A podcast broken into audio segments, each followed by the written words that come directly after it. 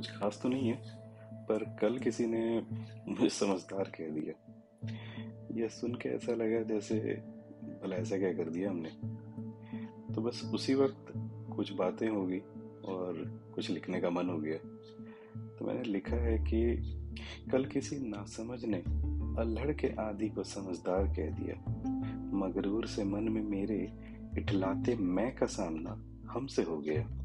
जंग अच्छी थी मिजाज के जुबानों की, और कलम को अपना रोजगार मिल गया। जैसे हम तो रोज गाड़ियों में घूमते हैं, ऐसा लगता है गाड़ी खरीद ली, काफी कुछ कर लिया, पर अपना वक्त भी तो डालते हैं। तो सरकते डब्बों में खुद को बंद कर लिया क्या? अब ट्रैफिक का हिस्सा बन उसी में झल्लाए बैठे हो।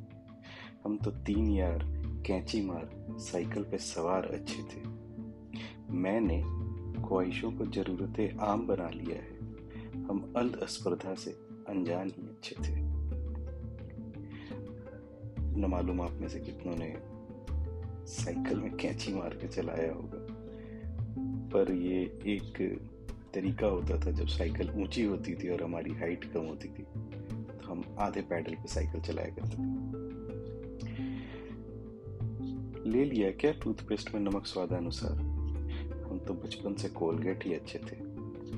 सुना है हिमालय से नमक भी गुलाबी आया है। हम तो टाटा सॉल्ट ही अच्छे थे। दोस्तों के नाम उपनाम में पहचान ढूंढते हो? हम तो चल पे साले ही अच्छे थे। गोल्फ स्नूकर सीख लिया जीतना। हम खो खो कबड्डी ही अच्छे थे। सच कहूँ तो बहुत दिनों तक मुझे ये नहीं मालूम था कि गोल्फ स्नूकर पोलो ये गेम्स खेलते कैसे हैं, क्या है। शाम हुई, बाहर खेलने का मन हुआ, शायद क्रिकेट खेल लिया, कबड्डी खेल ली, या बस ऐसे ही दौड़ लगा ली गलियों में। हमारा तो इतने में ही मन लग जाता था। देखा है गूगल सीरी, सुना रहे अब बच्चों को लोरियां। हम तो नानी दादी के किस्से ही अच्छे थे।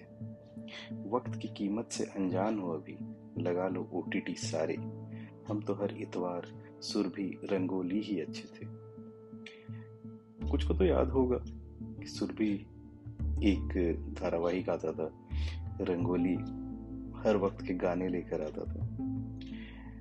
अभी कितने भी ओटीटी पे प्रोग्राम्स हैं, पर इन दोनों का कोई जवाब नहीं। जोमेटो स्विग्गी ने बना ली है खर्च के खातों में अपनी जगह। हमें तो माँ के हाथ से धोने वाले ही अच्छे थे। यकीन मानो समझदारी का ठप्पा तो छलावा है। हम नादान बेईमान से अच्छे थे। नादान इसलिए क्योंकि काफी चीजों से अनजान थे, बेईमान सिर्फ इसलिए क्योंकि आज मैं जो मेरा है वो काफी कुछ ऐसा करता है जो हम नहीं चाहता, जो हमारी अंतरात्मा है वो नहीं चाहती, पर शायद समाज में अपनी इज्जत बना के रखने के लिए, अपने आप को उस काबिल दिखाने के लिए कई दफे हमें वो एक मुखौटा ओढ़ना पड़ता है। और जब हम खुद से थोड़ा दूर जाते हैं, खुद की पहचान छुपाते हैं, कहीं ना कहीं तो हम बेईमान हो ही जाते हैं। Thank you.